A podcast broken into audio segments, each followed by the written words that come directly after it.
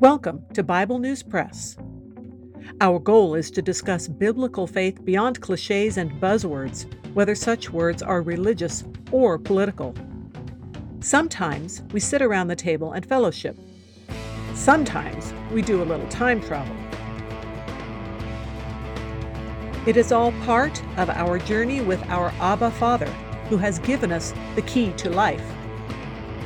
We do it with Jesus, and we do it together. Welcome. Hello, I'm Laura. Today I'm going to be sharing some thoughts on Genesis chapters 1 through 9. Hopefully, you have or will in the near future read through Genesis yourself so that you can evaluate all of this.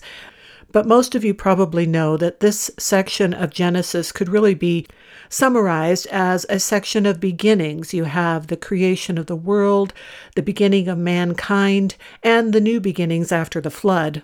Now, if you've been listening to anything else that I've shared, you know that I view the Bible as the Word of God, as having been preserved for us, and I'm not going to get into any argument or evidence for that here, except I will look for a couple of links that I can put on the blog post.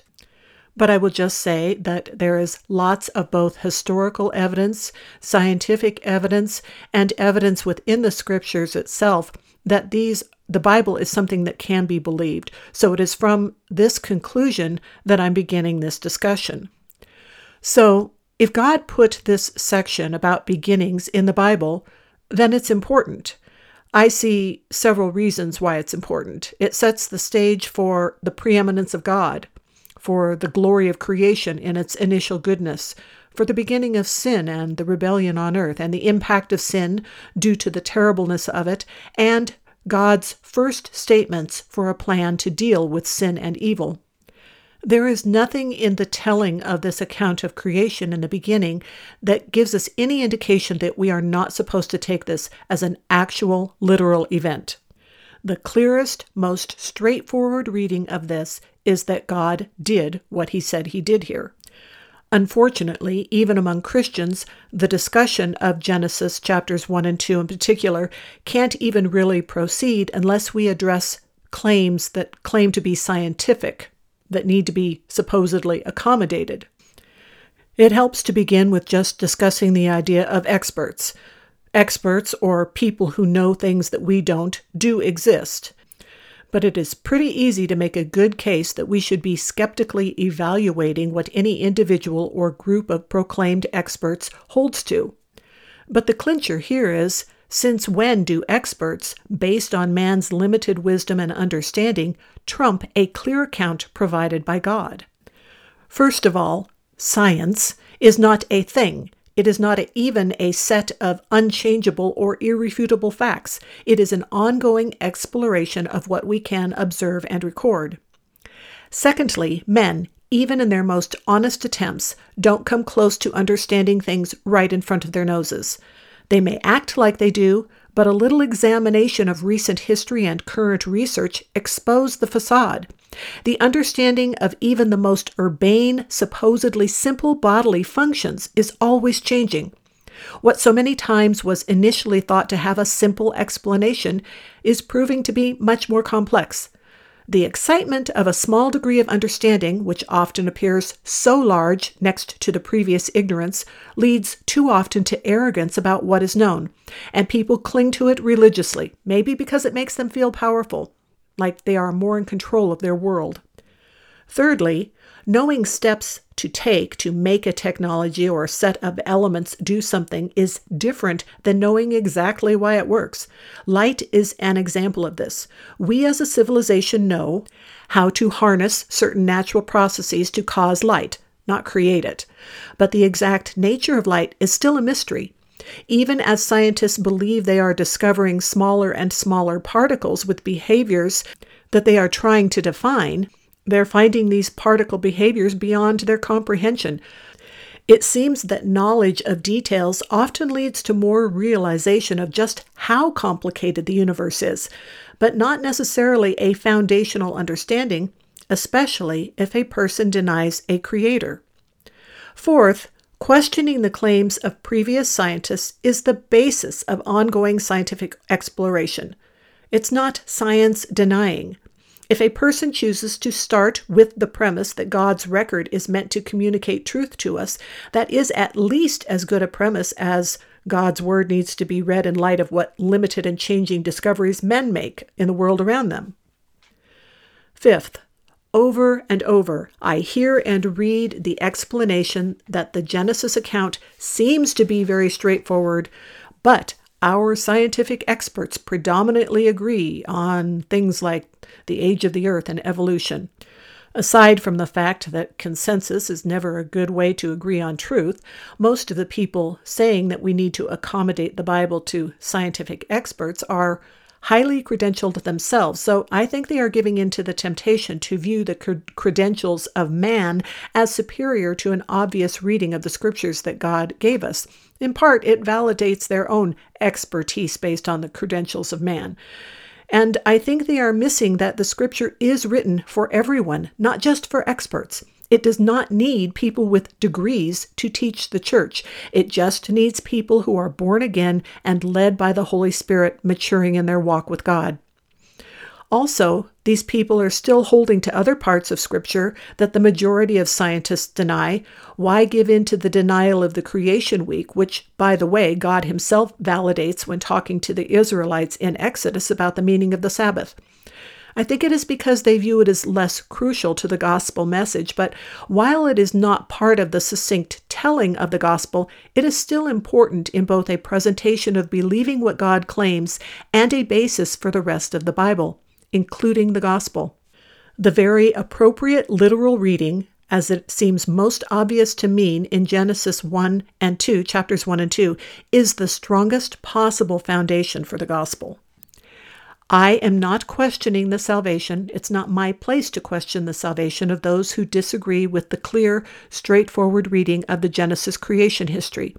I am just saying that I see on every front that their position is unnecessary, based on worldly wisdom, and undermines the gospel message, even though they try to say it doesn't. Any claim that taking the Bible at face value is anti scientific is a ploy to place the scripture in the realm of fantasy by those who want to sideline it, by those who want to reject God. There is no reason to play the game on their terms, including compromising. There's no reason to compromise a clear reading to appease the world. They will never be satisfied until a person or religious organization denies the true God altogether. To those of the world, the gospel is foolishness, beginning with the account of creation. People will get their most accurate, most complete understanding of what is going on in the world, from everything to measuring the distance of stars based on the speed of light to understanding certain uh, sediments with fossils in them, if their evaluation is based on the truth that God reveals, not the wild imagination of men who reject God anyway. If they really want to understand how all their calculations and observations can make sense or help them harness the natural world, they should begin with truths provided for us by our Creator. God has given us this account of creation. You have to be in awe of a Creator who can just speak things into existence. It helps us to get a glimpse of His greatness and His absolute hands on interactions with us. It is telling that even after Adam and Eve rebelled against God's instructions, He talks with them about the future. Some of it includes consequences, but some of it includes hope. He also talks to Cain to warn him about sin crouching at his door that he should overcome. And apparently, they could even stay in God's presence because in Genesis chapter 4, verse 16, it talks about Cain specifically leaving God's presence. The way the genealogies are done, specifically in chapter 5, are also another indication that we are supposed to take this as real history. Gives real names, real numbers of years, and it uses wording to say that someone actually was the exact father of someone, which is a little different from later when they use the word son, sons of this and sons of that, which can be translated more as descendants. I've always found it interesting to look at the charts that show the overlaps in these first generations and just how much they could have known each other because we're unused to that with our short lifespans. But even with these long lifespans, it didn't do people any more good in discovering or following the truth. In chapter 6, God says the wickedness was so great that he wanted to destroy man. It says, Every imagination of the thoughts of man's heart was continually only evil. That's a heavy statement. These were people who were close to the first generations and had chances to know and talk with the people who knew and talked with God, but they rejected him. So God washed the earth clean of this putrid filth, saving the only man still alive who listened to him. Noah had to do some serious work, and one can only imagine the ridicule, the ridicule of men who had lived hundreds of years, seen the way the natural world worked, and probably said it was, ahem, anti science to think there would be a flood. Their arrogance finally caught up with them. In chapter 7 of Genesis, we have the first mention of the number 40 as a time period that is a uh, proving or a cleansing. So in, it rained for 40 days and 40 nights, and God cleansed the earth and proved his faithfulness to the promise of Eve and to Noah, who believed in him. And Noah proves his faith in God by acting accordingly. Then, when it comes to when the rain started, or when the rain stopped, or when the earth dried, we are given dates for this because it was real. I have thought of how very strange the land, the earth, must have looked to Noah with civilization as they knew it wiped out and everything just bare. But right off, Noah built an altar and he sacrificed animals. Even before the law was given to the nation of Israel, people understood that you had to approach God, Yahweh, a certain way because of sin. Some blood had to be spilled in order for us to humbly approach God. The theme of recognizing blood as important to life is highlighted again when God says that He's now given them living things for food, meat, but they are not to eat the blood. And He really only gives them one rule here, and that is, again, don't murder. He says, I will require the life of man. Whoever sheds man's blood, his blood will be shed by man, for God made man in his own image. Then we get the promise of the rainbow. And it's odd to think that the rainbow was a new thing then.